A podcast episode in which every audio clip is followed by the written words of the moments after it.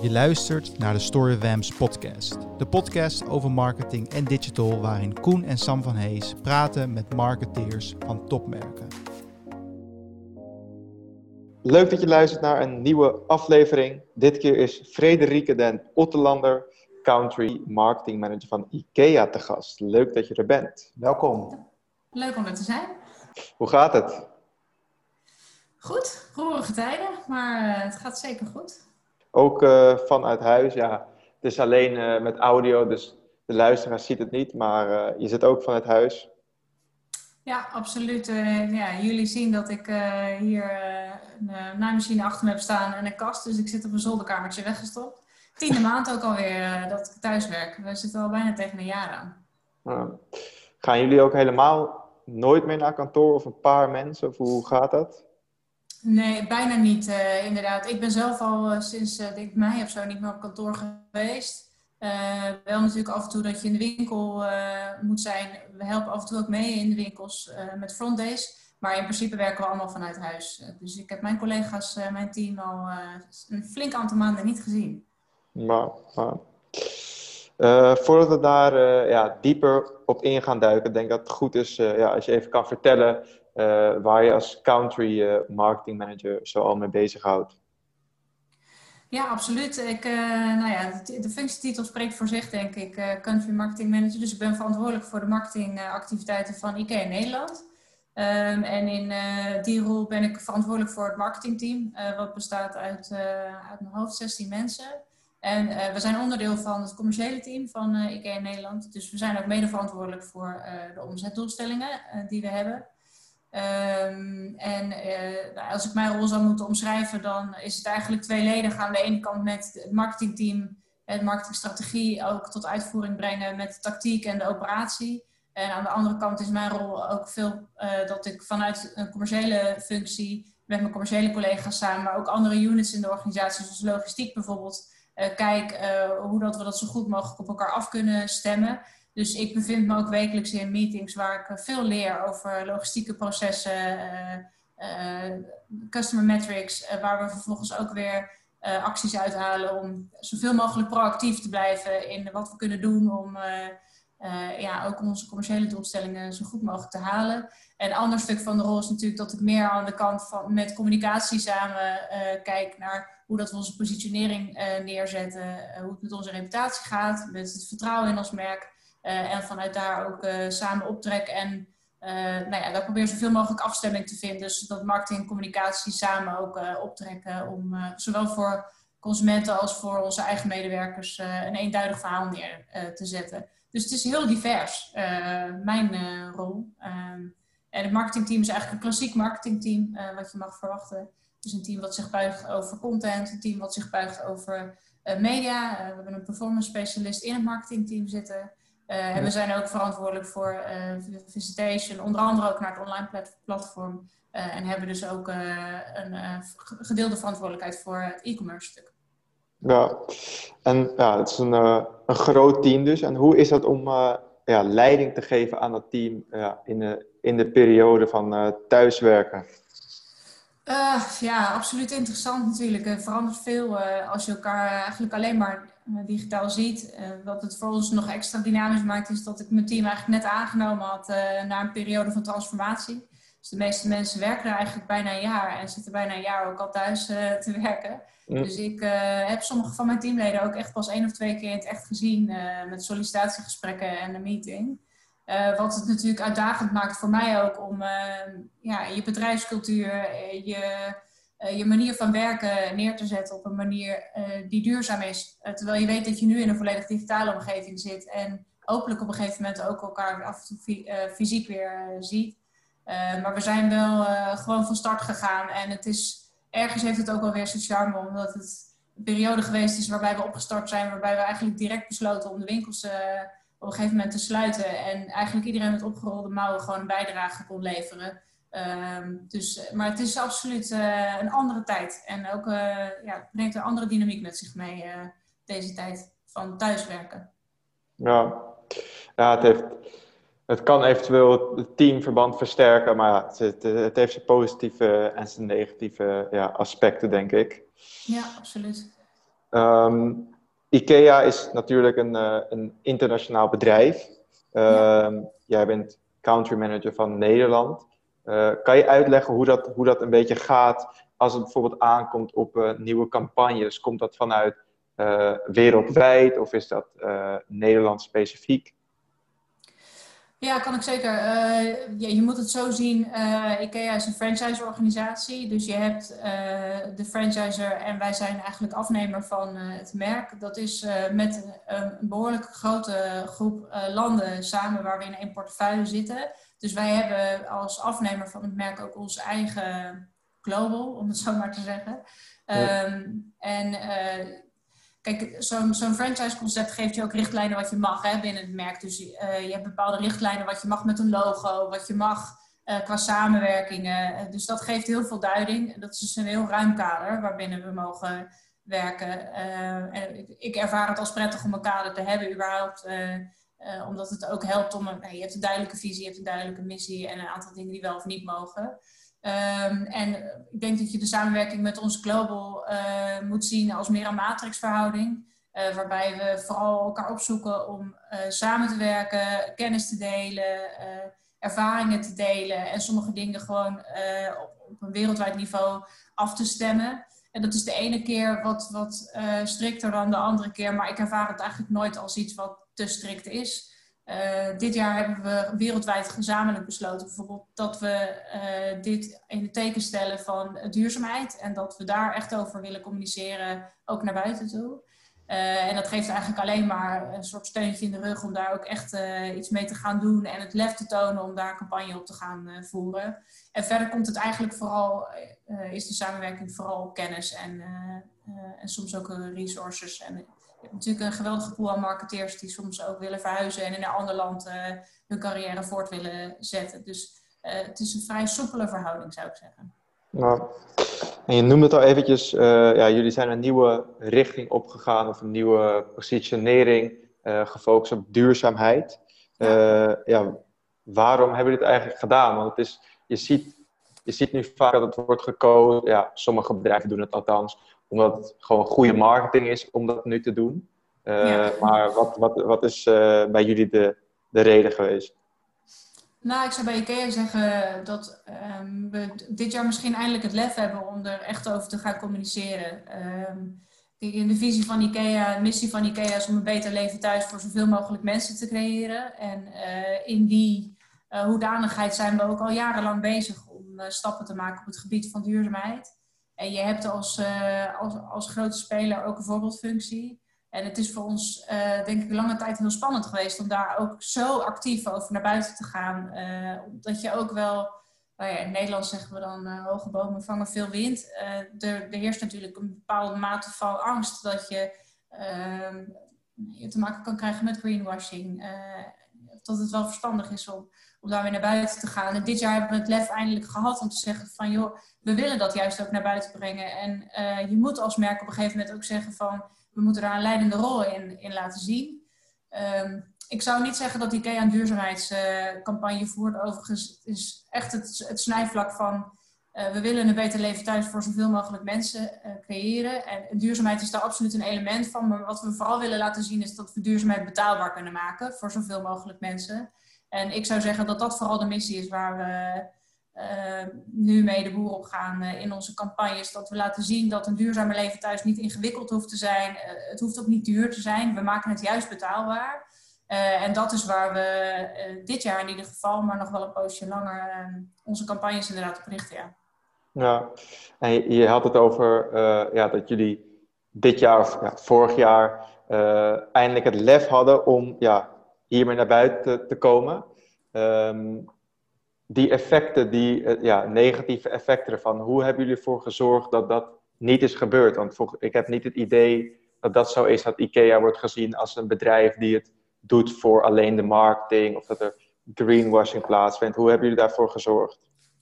Nee, nee, het is zeker niet alleen uh, voor de marketing, dat durf ik wel te zeggen met mijn hand op mijn hart. Um, Uh, ik, ik, denk niet eens dat het een verschil is hoor, ten opzichte van de jaren daarvoor. Of dat we iets wezenlijk anders gedaan hebben, waardoor we nu wel kunnen communiceren.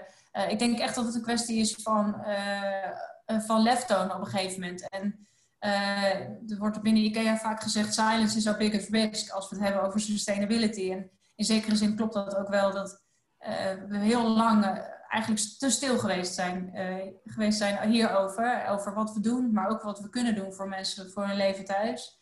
En dat het niet eens zozeer een moment geweest is in tijd dat we zeiden van nu nu hebben we het recht om erover te communiceren, maar eerder een moment dat we hebben gezegd van uh, we moeten hierover communiceren om een voorbeeld te stellen en we durven het ook, of we gaan de, de uitdaging aan.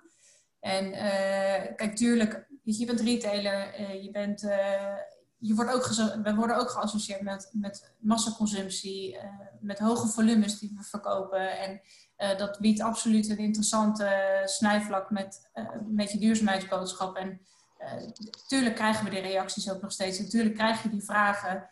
Ehm, maar we zitten op een punt dat we ons daar ook open voor stellen. En dat we ook weten dat we op de goede weg zijn. En dat als je die vragen krijgt, dat we er nu misschien nog geen goed antwoord op hebben, omdat we er nog mee bezig zijn. Ehm, maar we staan er ook voor open. Uh, ik denk dat dat wel veranderd is uh, afgelopen jaar. En focussen jullie dan als IKEA um, ook, ja, willen jullie ook het gedrag uiteindelijk veranderen van jullie klanten door bepaald, want ik zag iets over uh, Bring Back Black Friday was het volgens mij, uh, van dat soort concepten ook uit te rollen om echt gedragsverandering teweeg te brengen? Ja, ik denk, je, marketing gaat natuurlijk altijd over het snijvlak van, van uh, enerzijds bewustwording en aan de andere kant gedragsverandering. En we proberen absoluut het gedrag van consumenten te beïnvloeden met de campagnes die we doen. Eh, we zijn geen organisatie die een vingertje wil wijzen. Eh, eh, we hebben een tijdje geleden bijvoorbeeld ook Plantballs geïntroduceerd als alternatief voor onze bekende balletjes in het restaurant. En het is absoluut niet zo dat we consumenten nu willen zeggen van eet nooit meer vlees, het is niet goed voor je, je moet alleen maar plant-based eten. Maar we willen wel een alternatief bieden en we willen ook de redenen waarom dat je daarvoor zou kiezen erbij geven. Um, en ik denk dat we dat met heel veel producten ook kunnen doen. En in sommige gevallen maken we wel een hele strikte keuze voor de consumenten. En we hebben een tijdje geleden besloten dat we stoppen met het verkopen van uh, niet oplaadbare batterijen bijvoorbeeld. We hebben een hele tijd geleden ook al besloten dat we alleen nog maar ledverlichting verkopen. Dat zijn echt keuzes die IKEA maakt en dan leg je het eigenlijk op.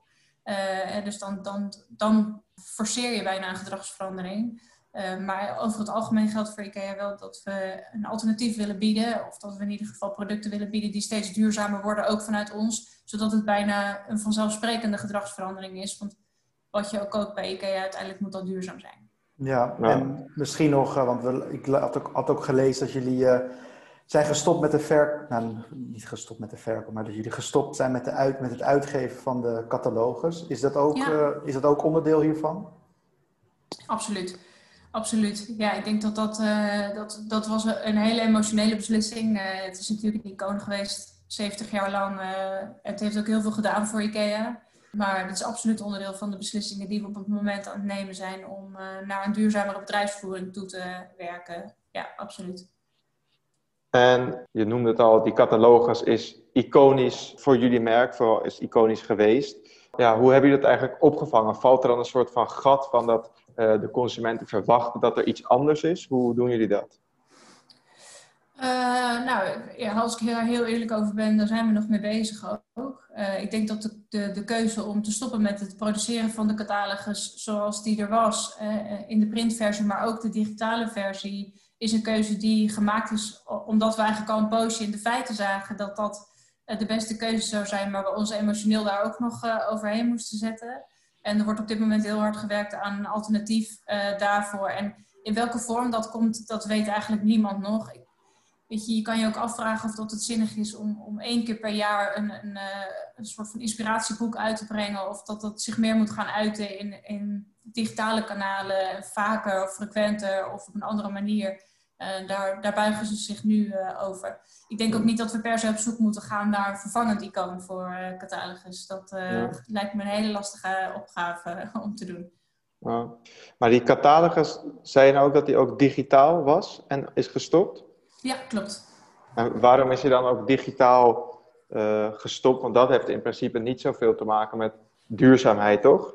Nee, klopt. Nee, dat heeft inderdaad niet zoveel te maken met uh, duurzaamheid. Dat heeft ook meer gewoon te maken met het effect wat je uh, wil zien van een uh, catalogus. Hè? Dat je een, ja, eigenlijk een, een, moment in het jaar hebt dat je een hoge attentiewaarde hebt voor je merk. En ook nou ja, dat je de visitation bijvoorbeeld naar je winkels omhoog ziet gaan. En dat effect zagen we al een poosje niet meer. en zo'n productie van een digitale catalogus, daar zitten heel veel uren en heel veel mankracht in. En ik denk dat de content van wat erin staat nog steeds heel waardevol is. dat daar absoluut nog iets mee gedaan kan worden. Maar de vorm waarin het kwam als, als boekwerk, als catalogus, hebben we besloten om tegelijkertijd met, het, met de printcatalogus ook stop te zetten. Dus geen catalogus meer. Dat is dan eigenlijk de keuze. Nou, nou. Ja. Het is al een paar keer aan bod gekomen. Corona. Voor IKEA had het natuurlijk als effect dat ja, de winkels dicht moesten. Hoe zijn jullie daarmee omgegaan? Ja, we hebben in de eerste golf van COVID hebben we zelf besloten dat we de winkels uh, dicht deden. Toen zijn we eigenlijk nooit op het punt gekomen dat we gedwongen werden vanwege lockdown. Maar toen was het een verstandige beslissing voor medewerkers, ook, ook voor de consumenten, voor onze klanten om de veiligheid te waarborgen. Ja, en dan kom je in een soort een moment terecht waar je als IKEA nieuw in bent. Namelijk dat je je winkels niet meer open hebt en dat je eigenlijk een puur online player bent het is absoluut een hele leerzame tijd geweest uh, voor ons en nu weer. Ja, weet je, wat mij uh, bijblijft van, uh, van, van, Katale, van de lockdown, denk ik voor altijd, is hoe wendbaar onze medewerkers zijn. We hebben natuurlijk bijna 6000 medewerkers die gewend zijn om in een retailoperatie te werken die een fysiek winkelpunt is. En het is echt waanzinnig geweest om te zien hoe snel iedereen eigenlijk de knop omgezet heeft om om te schakelen naar een bestellen en ophalen mechanisme. En op dit moment ook het uh, bezorgen van orders bij mensen thuis. En het is ook heel leuk om de reacties van klanten te zien. Hoe vertrouwd het voelt om iemand in, in een geel tenue aan de deur te hebben die, die de bestelling af kan leveren. Ja, ik denk dat je als retailer altijd doet wat je kan. En dat je altijd opzoekt waar je uh, in de markt relevant kan zijn op dat moment. En voor ons is dat aan de ene kant door uh, toch nog te proberen om uh, iets te creëren waardoor we producten bij mensen thuis kunnen krijgen. En aan de andere kant richten we ons heel erg op inspiratie, het helpen van plannen van oplossingen. Dus we doen veel remote planning, dus planafspraken of serviceafspraken op afstand. om mensen toch te helpen om ook in oplossingen te blijven denken en inspiratie op te doen hoe dat ze iets aan kunnen, kunnen pakken. Nou, ik had nog wel, uh, um, het, ja, was deze week trouwens, dat ik een, uh, ik had iets bij IKEA besteld en dat kwam deze week toevallig binnen bij ons op kantoor. Maar het, het, de, normaal krijg je alles in een saaie doos. Misschien was wel de reden wat ik had besteld dat het niet in een doos kwam. Maar het kwam gewoon in een normale IKEA-tas alsof je er bent geweest. Dus dat vond ik wel, ja. Indirect het, was het een soort van emotie dat ik er was geweest. Maar dat was helemaal niet zo. Ja, ja. Ja, dus, uh, dat, dat, leuk ja. om te horen. Ja, nee, het, het werkt. Uh, en hoe kijken jullie eigenlijk nu naar die locaties toe die jullie hebben? Gaan die, als, uh, ja, als iedereen is ingeënt, uh, gaan die weer open zoals normaal? Of gaan die een andere functie krijgen? Of ja, hoe gaan jullie daarmee om? Oeh, ja, dat is wel het is lastig om te zeggen het, het, hangt er heel erg vanaf, denk ik, wat we mogen. We blijven altijd aanhouden dat we de regels die de overheid uh, ons oplegt uh, respecteren. En uh, dat we daar ook begrip voor hebben. Dus ik denk op het moment dat we weer mogen, dat we absoluut zullen kijken of dat we onze winkels weer open kunnen doen op een manier die veilig is voor onze medewerkers, maar ook voor onze klanten. En het voordeel wat we natuurlijk hebben is dat we een fors aantal vierkante meters hebben. Dus het is voor ons goed te doen om een veilige winkelomgeving te creëren. Maar dat hangt er heel erg vanaf wat, wat mag. Hè. IKEA staat ook bekend om, om het dagje uit of de, experience die je daar hebt. En uh, onderdelen van de winkels, zoals bijvoorbeeld het restaurant, maar ook uh, de ballenbak voor kinderen, die zijn al een hele lange tijd gesloten. En dat zijn wel onderdelen van het concept uiteindelijk wat we neerzetten. Dus het, het is afwachten uh, hoe dat zich ontwikkelt en wat we weer mogen. Maar ik denk dat het, het retailhart van de medewerkers altijd naar zal streven om die operatie weer op gang te krijgen en klanten weer te mogen verwelkomen in de fysieke omgeving ook. Ik, tegelijkertijd, je leert zoveel van zo'n tijd dat je dicht bent, dat het online stuk is natuurlijk niet weg te denken. En dus ik wil niet zeggen dat we ooit gedacht hebben dat het internet wel weer overwaait, maar we hebben natuurlijk wel ook geleerd als, als online retailer om een domein te verkennen wat we nooit eerder zo meegemaakt hebben. Dus dat, en daar hebben we lessen geleerd en ontwikkelingen doorgemaakt die we ook niet meer terugdraaien. Nou, het, is niet, het is dus niet zo dat jullie denken van uh, laat die locaties maar zitten, we blijven online. Nee, nee, nee, nee, absoluut niet. Nee, de winkels hebben voor ons echt nog wel heel veel toegevoegde waarde in, in het totale concept. Dus nee, absoluut. De winkels gaan wel gewoon weer open. Ja, ja want dat, dat vroeg ik mezelf dan af van hoe, hoe zou ik naar IKEA gaan kijken als zij besluiten dat die winkels er niet meer zijn. En ik denk dat voor mij dan persoonlijk dat je ja, toch wat ervaring of zo mist. Of toch wat herkenning ook in het straatbeeld als, de, als dat er niet meer is. En dat, een, En dat, ja, dat een pure focus op e-commerce, als dat zou gebeuren, dat dat wellicht dus ook negatief uiteindelijk kan uitpakken voor een IKEA. Ja, dat zou, ik denk dat, je gevoel daarin, ik deel je gevoel daarin wel. Dat uh, een deel van wat, wat IKEA is in de beleving van, van mensen is, is absoluut ook dat fysieke punt. En dat verandert eh, door de jaren heen, dat is ook al veranderd.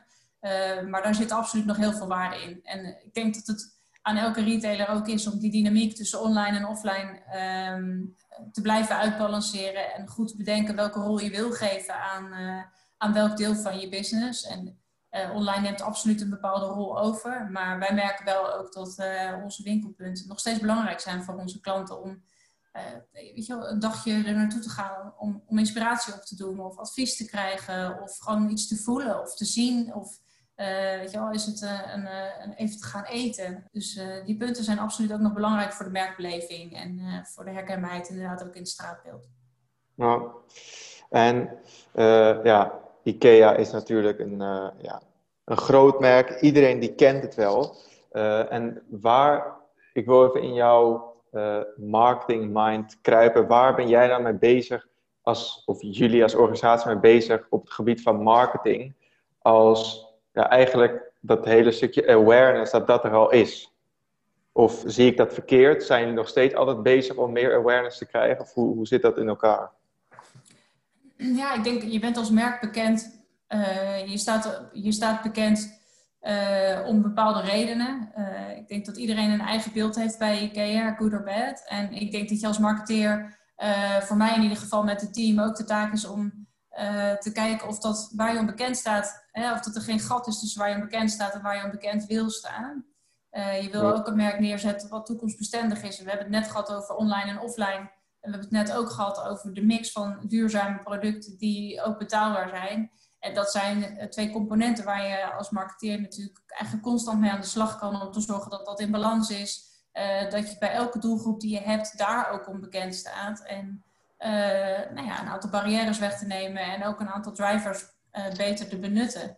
Dus dat is een constante uitdaging voor ons als marketingteam. En inderdaad wat minder om awareness voor je merk uh, te creëren. Tegelijkertijd uh, hebben we een concurrentieveld met een aantal andere spelers die toch ook een hoge awareness genieten. En uh, ja, als je kijkt naar System 1, System 2 filosofie, als je wil dat iemand rationeel snelle beslissing neemt en aan je denkt, zul je toch altijd denk ik nog ook dat wedstrijdje aan moeten gaan met je collega's om, om ook echt top of mind te zijn. Mensen kennen je wel, maar kennen ze je ook op het moment dat ze een beslissing maken om bijvoorbeeld iets te kopen. Ja, en daar zet u dus ja, gewoon constant op in uh, met ja, tv, uh, social, al die kanalen. Uh, ja. En hoe bepalen jullie dan daarin ja, jullie marketingmix eigenlijk? Ja, daar hebben we al een aantal jaar best een mooi proces voor samen met ons mediabureau. waar we jaarlijks eigenlijk een media mix study doen. Dus de performance van het media mix die we besloten hebben in te zetten uh, meten. Of dat het uh, weet je, op allerlei facetten, je awareness, je brand metrics, maar ook visitation en omzet genereert. En op basis daarvan stemmen we eigenlijk elk jaar af wat onze media-aanpak moet zijn. En dat tweak je natuurlijk tussendoor eigenlijk wekelijks. welke media je waarvoor voor inzet. Maar we doen dat echt op basis van een study. En daarom is het ook zo belangrijk dat we iemand in het team hebben die eigenlijk constant bezig is met marketing performance om dat op te blijven volgen. Zowel of dat de mediamix goed is, maar ook uh, opvolgt of dat bijvoorbeeld de content die we daarin zetten scoort op de juiste facetten en, en doet wat we verwachten dat het zou doen. Dus ja, marketing is denk ik behoorlijk performance gedreven geworden en voor ons werkt dat in ieder geval heel goed. Maar, en is het ook, is het in de laatste jaren ook veranderd, die grotere focus op dus performance? Uh, ja, ik, ik, denk dat we steeds beter worden in het marketingveld om, om uh, niet alleen inzichtelijk te maken wat de performance van marketing uh, doet, maar ook te duiden wat je moet weten. Je kan zeggen van de doelstelling is om awareness te creëren en er een aantal doelen achter hangen, maar wat meet je dan en hoe meet je dat dan? En je bouwt ook jaren van data op inmiddels, waardoor het ook beter vergelijkbaar wordt. En als je nu een aantal jaar terug wil kijken, dan kan dat, want die data heb je. Dus we, hebben nu inmiddels zo'n database van, van eigenlijk performance waar we op terug kunnen vallen, dat je ook echt iets kan zeggen over ja, hoe goed is dit in het perspectief van een aantal jaren? Of weet je ook, klimt zo'n market penetration metric bijvoorbeeld nou echt? Of is het stabiel de afgelopen jaren? Welke patronen zien we? Dus ik denk dat we niet beter zijn geworden in uh, het gebruiken van uh, meetinstrumenten, maar dat, het steeds, dat de meetinstrumenten steeds beter gevuld worden met data waar we iets mee, uh, mee kunnen. En met de komst van digital media erbij heb je natuurlijk ook gewoon een aantal media waar je veel dichter op de bal kan zitten en veel sneller kan schakelen als je ziet dat je een kans hebt ergens. Dus uh, dat verandert ook absoluut. En daar wordt het automatisch een beetje meer performance gedreven van. Als je elke week data binnenkrijgt, kun je ook elke week handelen. En uh, dat was in de tijd dat we nog wat meer mainstream uh, offline media hadden, natuurlijk echt wel een ander verhaal. Nou, waar ik nog benieuwd naar ben, is jouw persoonlijke visie op wat een goed merk is, wat een goed merk maakt. En hoe je dat dan ook terug ja, probeert te krijgen, terug probeert te zien in IKEA. Ja, ik denk dat er wat ik in ieder geval heel prettig vind om bij IKEA te werken. En ik denk dat dat een merk ook wel sterk maakt. Zoals je als je duidelijk hebt als merk waar je voor staat en waarom je er bent. Uh, ik, ik, voel me heel gezegend dat ik bij IKEA werk. Uh, dat we eigenlijk een visie hebben die nog nooit veranderd is sinds dat we bestaan. Uh, een beter leven thuis te creëren voor zoveel mogelijk mensen. En dat is ook oneindig. Het, het kan altijd beter. En er zijn altijd meer mensen voor wie je betaalbaar kan zijn. Of voor wie je duurzamer kan zijn. dus dat is prettig. En ik denk dat dat voor uh, voor een marketeer ook prettig werken is. Uh, dat je of op zoek kan naar dat verhaal uh, en, het DNA van het bedrijf, of dat het DNA van het bedrijf zo sterk is dat er al een hele duidelijke visie achter hangt. Dat, dat helpt absoluut. En ik denk dat dat merk ook sterk maakt. als ik ook terugluister wat jullie gemaakt hebben aan podcasts de afgelopen tijd, dan hoor je ook een aantal merken ertussen zitten die met zo'n sterke overtuiging begonnen zijn aan, aan een avontuur om te ondernemen. Dat je ehm, dat, dat maakt het marketingverhaal automatisch ook heel sterk. Het maakt het ook authentiek, denk ik. En ik denk dat authenticiteit in, in marketing nog steeds uh, ook belangrijk is. En, en vertrouwen in je merk. We hadden het net ook een hele poos over. Uh, weet je, waarom dat je wel of niet zou beslissen om over duurzaamheid te gaan communiceren als, als merk. Dat je ook een bepaald vertrouwen moet genieten als, als merk. Dat je de juiste dingen doet en dat je een ethisch kompas hebt wat, uh, wat klopt.